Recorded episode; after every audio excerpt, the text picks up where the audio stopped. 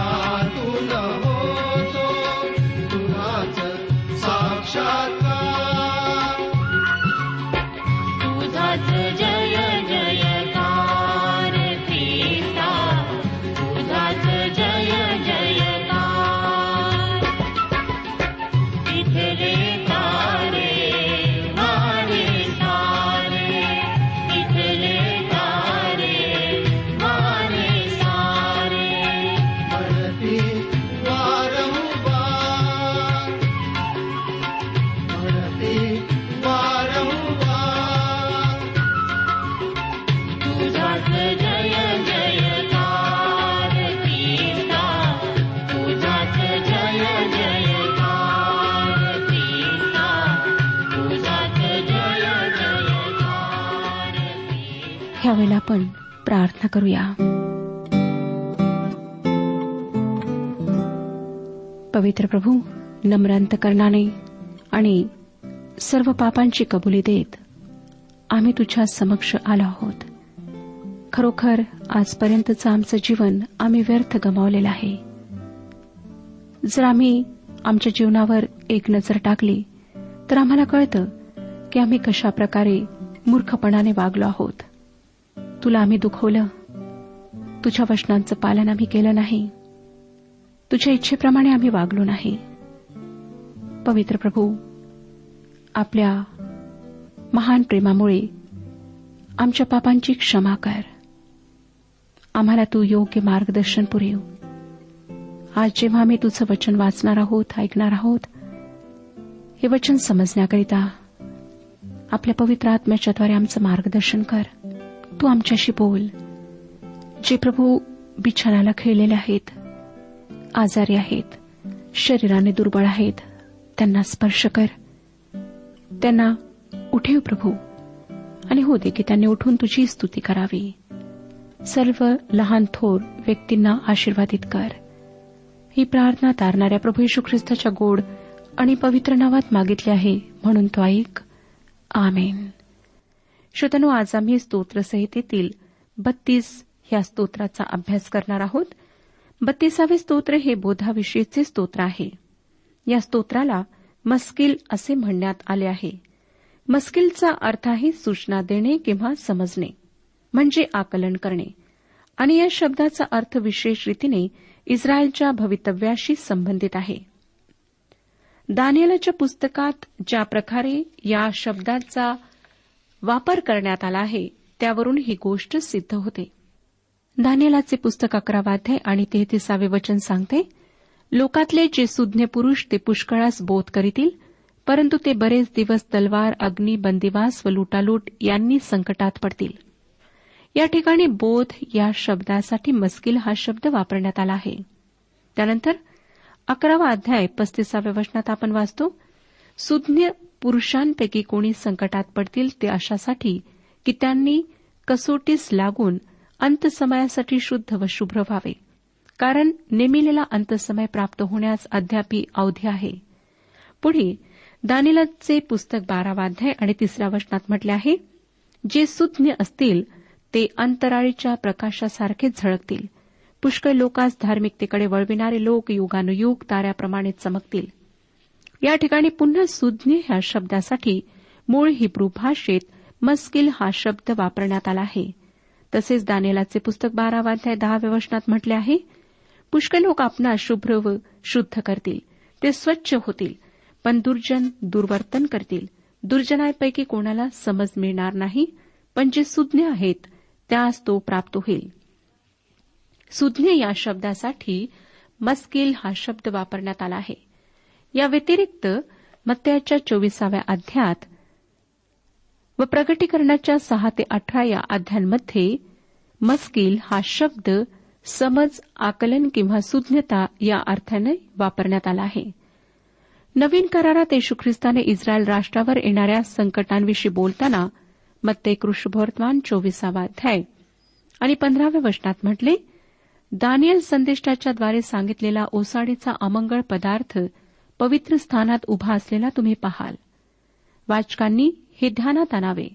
Muscle हा ओसाडीचा अमंगळ पदार्थ काय आहे हे मला माहीत नाही आणि मी त्याच्या प्रतीक्षेत नाही. ख्रिस्ताच्या प्रतीक्षेत आहे. वाचकांनी हे समजून घ्यावे असे हे वचन आम्हाला सांगते. या महासंकटाच्या काळाविषयी अधिक सांगण्यात आले आहे? ते म्हणजे मत्ते कृष्णवर्तमान आणि प्रगटीकरणाच्या पुस्तकामध्ये. बत्तीसाव्या स्तोत्रामध्ये दाविदाची पाप कबुली त्याने प्राप्त केलेली पापक्षमा व त्याचे आशीर्वादित पूर्वस्थितीवर येणे या तीन गोष्टींची नोंद करण्यात आली आहे. दाविदाने परमेश्वराला वचन दिले होते की जर देवबाप त्याच्या पापांची क्षमा करेल तर तो पाप्यांना देवाचे मार्ग शिकवेल. आणि तीच गोष्ट तो बत्तीसाव्या स्तोत्रामध्ये करीत आहे. म्हणून हे स्तोत्र पाप कबुलीचे नाही तर बोधपर स्तोत्र आहे. परंतु स्तोत्रसहिता एक्कावन्न अध्याय पाप कबुलीचे आहे ज्यात तो क्षमा मागतो. आता आपण बत्तीसावे स्तोत्र पहिले वचन वाचूया. ज्याच्या अपराधाची क्षमा झाली आहे ज्याच्या पापावर पांघरून घातले आहे तो धन्य. या वचनाद्वारे दावीद बोध करीत आहे. तो सांगत आहे की त्याने देवाजवळ पाप कबुली केली आणि त्याच्या पापांची त्याला क्षमा करण्यात आली. आणि आता त्याचे जीवन पूर्वीप्रमाणे सुरळीत झाले आहे. त्याला पुन्हा देवामध्ये आश्रय सापडला आहे. आणि आता त्याच्याजवळ सुटकेबद्दल एक स्तुतीगीत आहे. श्रोत्यानो धन्य म्हणजे सुखी आनंदी. या ठिकाणी अपराधांची क्षमा झालेल्या व्यक्तीला धन्य समजण्यात आले आहे. पहिल्या स्तोत्रामध्ये आपण वाचले की धन्य तो पुरुष जो दुर्जनांच्या मसलतीने चालत नाही पापी जनांच्या मार्गात पाऊल घालीत नाही आणि धर्मनिंदकांच्या बैठकीत बसत नाही. या स्तोत्रामध्ये जे आशीर्वाद सांगण्यात आले आहेत ते केवळ परिपूर्ण असलेली व्यक्ती अनुभवू शकते. आणि कोणीही मानव परिपूर्ण नाही. फक्त प्रभू यशू ख्रिस्त एक परिपूर्ण मानव होता. आणि पहिले स्तोत्र या परिपूर्ण मानवाविषयी बोलते. हा परिपूर्ण मानव परमेश्वराच्या नियमशास्त्रात रमतो. परंतु प्रियश्रोत्यानो नियमशास्त्र तुम्हाला व मला जे आम्ही परिपूर्ण नाही त्यांना दोषी ठरवते. त्याने येशू ख्रिस्ताला दोषी ठरवले नाही. हे नियमशास्त्र आम्हाला धन्यता प्राप्त करून देऊ शकत नाही कारण नियमशास्त्र मानवाकडून परिपूर्ण आज्ञापालनाची अपेक्षा करते. आणि मानव ते करू शकत नाही. आणि अशा प्रकारे नियमशास्त्र मानवासाठी शाप उच्चारते. पौलाने गलतीकरास लिहिलेल्या तिसऱ्या अध्यायाच्या दहाव्या वचनामध्ये आम्ही वाचतो गलतीकरासपत्र तिसरा अध्याय दहावे वचन नियमशास्त्रातली कर्मे करणारे जितके आहेत तितके सर्व शापाधीन आहेत असे लिहिले आहे. की नियमशास्त्राच्या पुस्तकात जे लिहिलेले आहे ते सर्व आचरण्यास जो कोणी नेट धरून राहत नाही तो शापित आहे. श्रोत्यानो असा एकही माणूस असू शकत नाही की जो देवाच्या नियमशास्त्रातला दर्जा प्राप्त करू शकेल. आणि जर तुम्ही असे म्हणत आहात की तुम्ही तो दर्जा प्राप्त केलेला आहे तर तुम्ही ख्रिस्ताला सांगा की त्याने देवाच्या उजव्या बाजूचे आसन सोडून द्यावे व ते तुम्हाला दिल्या जावे. कारण तुमच्या म्हणण्यानुसार तुम्ही परिपूर्ण आहात. तुम्ही किंवा मी कोणीही परिपूर्ण नाही फक्त प्रभू यशू ख्रिस्त परिपूर्ण आहे. बत्तीसाव्या स्तोत्रामध्ये ज्याच्या अपराधांची क्षमा झाली आहे अशा व्यक्तीला धन्य समजण्यात आले आहे. येशू ख्रिस्त आमच्या पापांकरिता मरण पावला आणि त्याच्या मृत्यूमध्ये देवाच्या नीतिमत्वाची मागणी पूर्ण करण्यात आली. म्हणून पवित्र प्रभू परमेश्वर आता न्याय देव आहे आणि तारणाराही आहे. जे येशू ख्रिस्ताच्या वधस्तंभावरील मृत्यूवर व त्याच्या पुनरुत्थानावर विश्वास ठेवतात. त्या सर्वांचे तो समर्थन करतो. त्यांना दोषहीन ठरवतो. कारण येशू ख्रिस्ताने त्यांच्या दोषाची आधी शिक्षा भोगलेली आहे. जेव्हा येशू ख्रिस्तावर विश्वास ठेवण्यात येतो तेव्हा तो नीतिमत्व गणला जातो. रोमकरासपत्र चौथा अध्याय पाचवे वचन आम्हाला सांगते पण कर्म न करता अधर्म्याला नीतिमान ठरविणाऱ्यावर विश्वास ठेवणाऱ्याचा विश्वास नीतिमत्व असा मोजण्यात येतो. याच कारणासाठी जुन्या कराराच्या काळातील त्या हजारो लोकांचे तारण झाले ज्यांनी प्रभू यशू ख्रिस्ताच्या पूर्ण झालेल्या कार्याकडे अपेक्षेने पाहिले व विश्वास ठेवला ज्या माणसाच्या पापांची क्षमा करण्यात आली अशा व्यक्तीचा आनंद दावीद या स्तोत्रामध्ये व्यक्त करीत आहे. दुसरे वचन वाचूया. ज्याच्या हिशेबी परमेश्वर अनितीचा दोष लावित नाही व ज्याच्या मनात कपट नाही तो मनुष्य धन्य श्रोत्यानो ज्याने येशू ख्रिस्तावर विश्वास ठेवला आहे त्यावर परमेश्वर पाप लादत नाही कारण ते पाप येशू ख्रिस्तावर लादण्यात आले होते. रोमकरासपत्र चौथा अध्याय पंचवीसावे वचन आम्हाला येशू ख्रिस्ताविषयी सांगते. ज्या ठिकाणी लिहिले आहे ज्या आपल्या प्रभू येशूला आपल्या अपराधांमुळे धरून देण्यात आले व आपण नीतिमान ठरावे म्हणून ज्याला पुन्हा उठविण्यात आले. होय श्रोत्यानो येशू ख्रिस्ताला पाप ठाऊक नव्हते पण तो आमच्यासाठी पाप झाला. यासाठी की त्याच्याद्वारे आम्ही देवासमोर नीतिमान बनावे. येशू ख्रिस्तामध्ये देवाने किती विलक्षण गोष्ट आमच्याकरिता केली. पुढच्या वचनात दाविदाने आपले पाप झाकण्याचे प्रयत्नाचे वर्णन केले आहे. वाचूया बत्तीसावे स्तोत्र तीन आणि चार वचने. मी गप्प राहिलो होतो तेव्हा सतत कण्ह्यामुळे माझी हाडे जीर्ण झाली कारण रात्रंदिवस तुझ्या हाताचा भार माझ्यावर होता. उन्हाळ्याच्या तापाने सुकावा तसा माझ्यातला जीवनरस सुकून गेला आहे. सेला दावीद राज्यपदावर होता आणि तो म्हणाला असेल की मी जे केले ते कोणालाच माहीत नाही कोणालाच माझे पातक माहीत नाही. मी ते चांगल्या प्रकारे लपवले आहे. परंतु दाविदाची ससद विवेकबुद्धी त्याला टोचत होती. इतकेच नाही परंतु त्याची हाडे सुद्धा जीर्ण होऊ लागली होती. या वचनात तो म्हणतो की सतत कण्यामुळे माझी हाडे जीर्ण झाली. म्हणजे त्याचे वजन घटू लागले.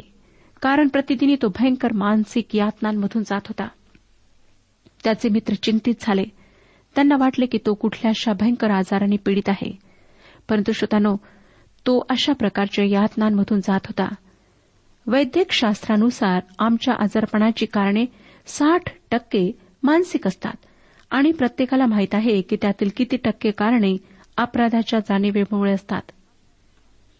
आम्हाला आमच्या स्वतःच्या मनाचे परीक्षण करायचे आहे. मला एका सद्गृहस्थांविषयी माहीत आहे. लवकरच ते सरकारी नोकरीतून निवृत्त होणार आहेत आणि त्यांचे तारण झालेले आहे. परंतु ते विधर्मी कुटुंबातून ख्रिस्ती झालेले आहेत. मध्यंतरी त्यांना अचानक छातीमध्ये सतत धडधड होणे दम लागणे हातापायाला घाम येऊन कसलीशी भयंकर भीती वाटणे सुरू झाले.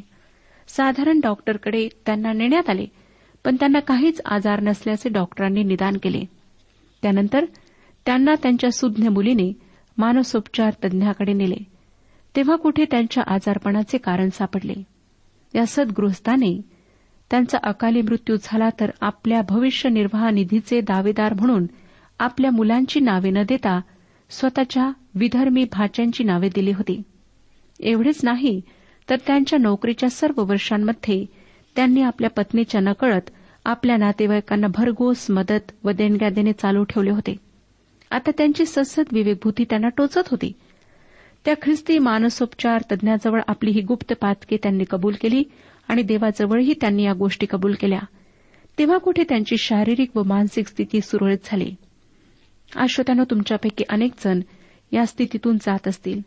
तुम्ही केलेल्या अपराधांच्या जाणीवेने तुम्हाला कदाचित रात्र रात्र झोप येत नसेल आणि तुमचे वजन कमी होत असेल. दावीदही याच मनस्थितीतून गेला. त्याचे अपराध लोकांना कदाचित माहीत नसतीलही. पण त्याच्या ससद विवेकबुद्धीने त्याला त्याविषयी सतत टोचणी दिली. श्रोत्यानं तुम्ही जर देवाचे पुत्र किंवा कन्या आहात तर तुम्ही पाप तर करू शकता पण ते पाप तुम्ही पचवू शकत नाही. आणि तारण पावलेले व तारण न पावलेले यांच्यात हाच फरक आहे. जर तुम्ही एक जगिक व्यक्ती असलात तर तुम्ही तुमचे पाप तात्पुरते थोड्या वेळाकरिता पचवू शकता. पण तुम्ही जर देवाची कन्या किंवा पुत्र असाल तर तुम्ही ते अजिबातच पचवू शकणार नाही.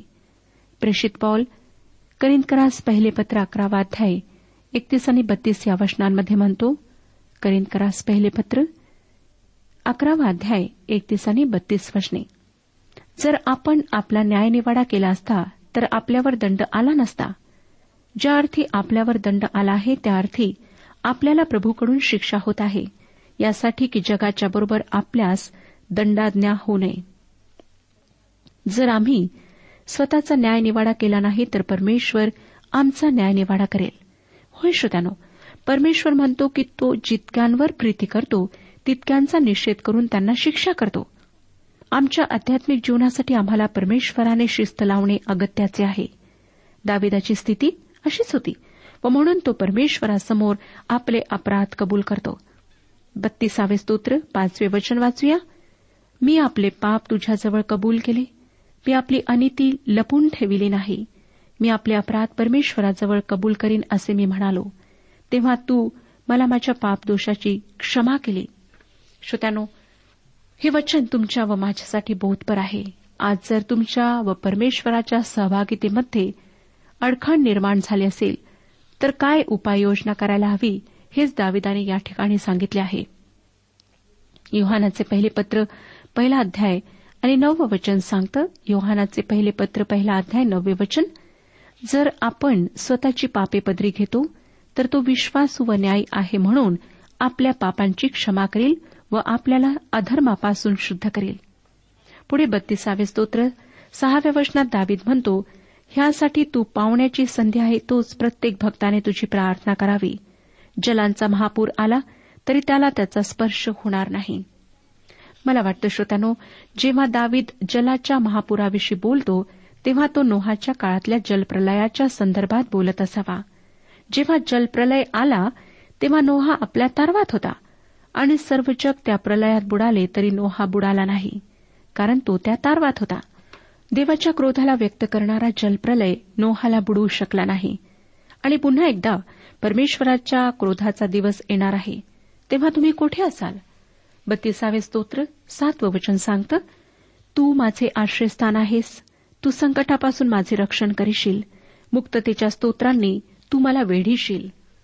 होय श्रोतानो जर ख्रिस्ताद्वारे परमेश्वरांचे आश्रयस्थान असेल तर आम्हाला कोणी दोषपात्र ठरविणार नाही. व हे आमचे आश्रयस्थान आम्हाला कधीही दगा देणार नाही. आठवं वचन मी तुला बोध करीन ज्या मार्गाने तुला गेले पाहिजे त्याचे शिक्षण तुला देईन. मी आपली दृष्टी तुझ्यावर ठेवून तुला बुद्धिवाद सांगेन. हे वचन श्रोत्यानो माझ्या अनेक आवडत्या वचनांपैकी एक आहे. देवाने खुद्द प्रभू परमेश्वराने आमचे शिक्षक व्हावे आम्हाला बोध करावा यापेक्षा अधिक मोठे भाग्य ते कोणते? त्याच्या हातात हात देऊन आज्ञाधारकपणे त्याच्यावर विसंबून विश्वासाने चालणे मला आवडते. कारण त्याच्या मार्गदर्शनामध्ये अपयशाचे पतनाचे भय कधीच नसते. ही देवाची कृपा व करुणा आहे की त्याने आमचे वैयक्तिक शिक्षक मार्गदर्शक व्हावे. त्यांनी स्वतः वैयक्तिकरित्या आमच्या जीवनाचे स्वारथ्य करावे. स्वतःच्या बुद्धीवर भरोसा ठेवून चालण्यापेक्षा परमेश्वराच्या समर्थ मार्गदर्शनावर भाव ठेवून चालणे अधिक सुरक्षित व सुखाचे आहे. नववचन पहा. निर्बुद्ध घोडा किंवा खेचर ह्यासारखे होऊ नका. त्यांना आवरण्यासाठी लगाम व ओठाळी अशी सामग्री पाहिजे. नसली तर ती तुझ्याजवळ यावयाची नाहीत. परमेश्वराने हट्टी व स्वतःच्याच इच्छेने चालणाऱ्यांसाठी एक जिव्हारी झोंबणारी उपमा या ठिकाणी वापरली आहे. बऱ्याचदा विश्वासणारे परमेश्वराशी हट्टीपणाने वागतात आणि परमेश्वराची इच्छा समजून घ्यायला नकार देतात. स्वतःचेच म्हणणे खरे आहे असा आग्रह धरतात. म्हणून अशांसाठी परमेश्वराजवळ जरबेचे बोलणे व शिक्षा याखेरीज उपाय नसतो. दहा आणि अकरा वचनात तो म्हणतो दुर्जनाला पुष्कळ दुःखे भोगावी लागतात.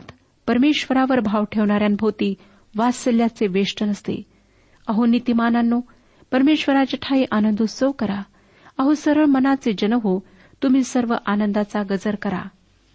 श्रोत्यानं तुम्ही कोठेही असा कसेही असा जर तुम्हाला येशू ख्रिस्ताची तारणारा म्हणून ओळख असेल तर आपला आवाज उंचावून त्याची स्तुती स्तवने गा.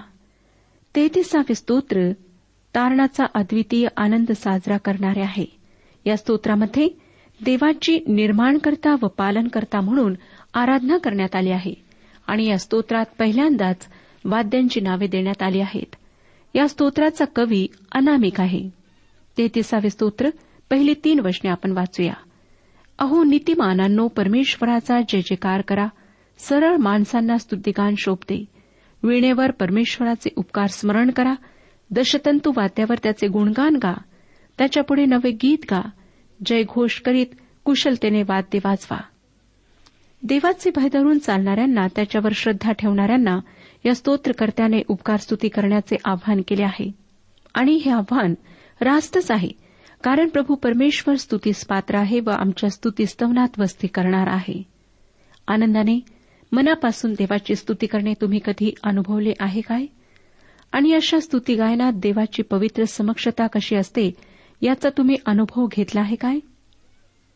श्रोत्यानो मी अनेक ठिकाणी भेटी दिलेल्या आहेत पण मला कधीही त्यांच्यामध्ये उपासनेविषयी आनंद वाटला नाही कारण उच्च स्वराने सुरामध्ये आनंद व्यक्त करणारी गाणी बऱ्याच ठिकाणी गायल्या जात नाहीत. एकतर उपासना सभेत तरुण तरुणींचा अभाव असतो त्यात जी काही वृद्ध मंडळी विशेष म्हणजे महिला त्या तार स्वरात उपासना संगीतातली प्राचीन गाणी गातात आणि संपूर्ण उपासना एक आनंदाचा घोष असण्याऐवजी शोक सभा होते. मला माहीत नाही की तुम्ही उंच स्वराने आनंदाने परमेश्वराची स्तुती गीते गाता किंवा नाही. स्तोत्रकर्ता म्हणतो आपली वाद्ये कुशलतेने वाजवा. आम्हाला परमेश्वराला नवे गीत गायला हवे. आमची वाद्ये कुशलतेने आम्ही वाजवायला हवीत. नव्या गीताविषयी प्रगटीकरण पाचवाध्याय आणि नवव्या वचनात म्हटले आहे प्रगटीकरणाचे पुस्तक पाचवाध्याय नववे वचन. ते नवे गीत गातात ते असे तू पुस्तक घ्यावयास व त्याचे शिक्के फोडावयास योग्य आहेस कारण तू बधीला गेला होतास. आणि तू आपल्या रक्ताने सर्व वंश भाषा लोक व राष्ट्रे यातले इसम आमच्या देवासाठी विकत घेतले आहेत. परमेश्वर आमचा निर्माण करत आहे म्हणून आम्ही नवे गीत गावे असे स्तोत्र करता आम्हाला सांगत आहे. परंतु प्रभू यशू ख्रिस्तासाठी स्वर्गात नवे गीत गायले जाईल कारण की तो आमचा मुक्तीदाता आहे. प्रगटीकरणाचे पुस्तक चौदावाध्याय तिसऱ्या वचनात आपल्याला वाचायला मिळते की ते राजासनासमोर चार प्राणी व वडील यासमोर जसे काय एक नवे गीत गात होते. ते गीत पृथ्वीवरून विकत घेतलेले एकशे चौवेचाळीस हजार लोक याशिवाय कोणाला शिकता येत नव्हते. भविष्यामध्ये एक नवे गीत गायला जाणार आहे. तेहतीसावे स्तोत्र चौथे वचन सांगते. स्तोत्रसहिता तेहतीस अध्याय चौथे वचन. कारण परमेश्वराचे वचन सरळ आहे त्याची सर्व कृती सत्याची आहे. या ठिकाणी त्याची कृती म्हणजे त्याची निर्मिती होय. सहावे वचन पुढे आम्हाला सांगते. की परमेश्वराच्या शब्दाने आकाश निर्माण झाले त्याच्या मुख श्वासाने आकाशातील सर्व सैन्य निर्माण झाले. श्रोत्यानो परमेश्वराच्या वाणीमध्ये प्रचंड सामर्थ्य आहे. त्याने आपल्या वाणीने विश्व निर्माण केले. स्तोत्रकर्ता दहाव्या वचनात पुढे म्हणतो राष्ट्राच्या मसलती परमेश्वर निरर्थक करीतो. मानवाचा शतकानुशतकाचा इतिहास आपण चालला तर लक्षात येईल की वेगवेगळ्या काळात वेगवेगळ्या ठिकाणी वेगवेगळ्या देशांनी शांतीचे करार केले. अनेक महत्त्वाचे निर्णय घेतले. मसलती केल्या. पण त्यातील एकही करार दोन वर्षांपेक्षा अधिक काळ टिकू शकला नाही. आणि शांती शांती म्हणणारी राष्ट्रेच अनेकदा अशांती निर्माण करणारी ठरली आहेत. याचे कारण असे की परमेश्वराला अनुसरणारे फारच थोडके लोक आहेत. प्रत्येकजण स्वतःला जे योग्य वाटते त्याप्रमाणे चालणार आहे. परंतु परमेश्वर मानवाचा इतिहास घडवितो. तो मानवाचे संकल्प निष्फळ ठरवतो. अकरावं वचन परमेश्वराची योजना सर्व काळ टिकते त्याच्या मनातील संकल्प पिढ्यानपिढ्या कायम राहतात. होय श्रोत्यानो परमेश्वराची योजना सदा सर्व काळ टिकणारी आहे. त्याचे विचार आम्ही समजू शकत नाही त्याच्या योजना आम्ही जाणून घेऊ शकत नाही. तो महान सामर्थ्य परमेश्वर आहे. म्हणून अवश्य आहे की आम्ही स्वतःला त्याच्या हातात नम्र होऊन समर्पित करावे. परमेश्वर आपल्या सर्वांस आशीर्वाद देऊ.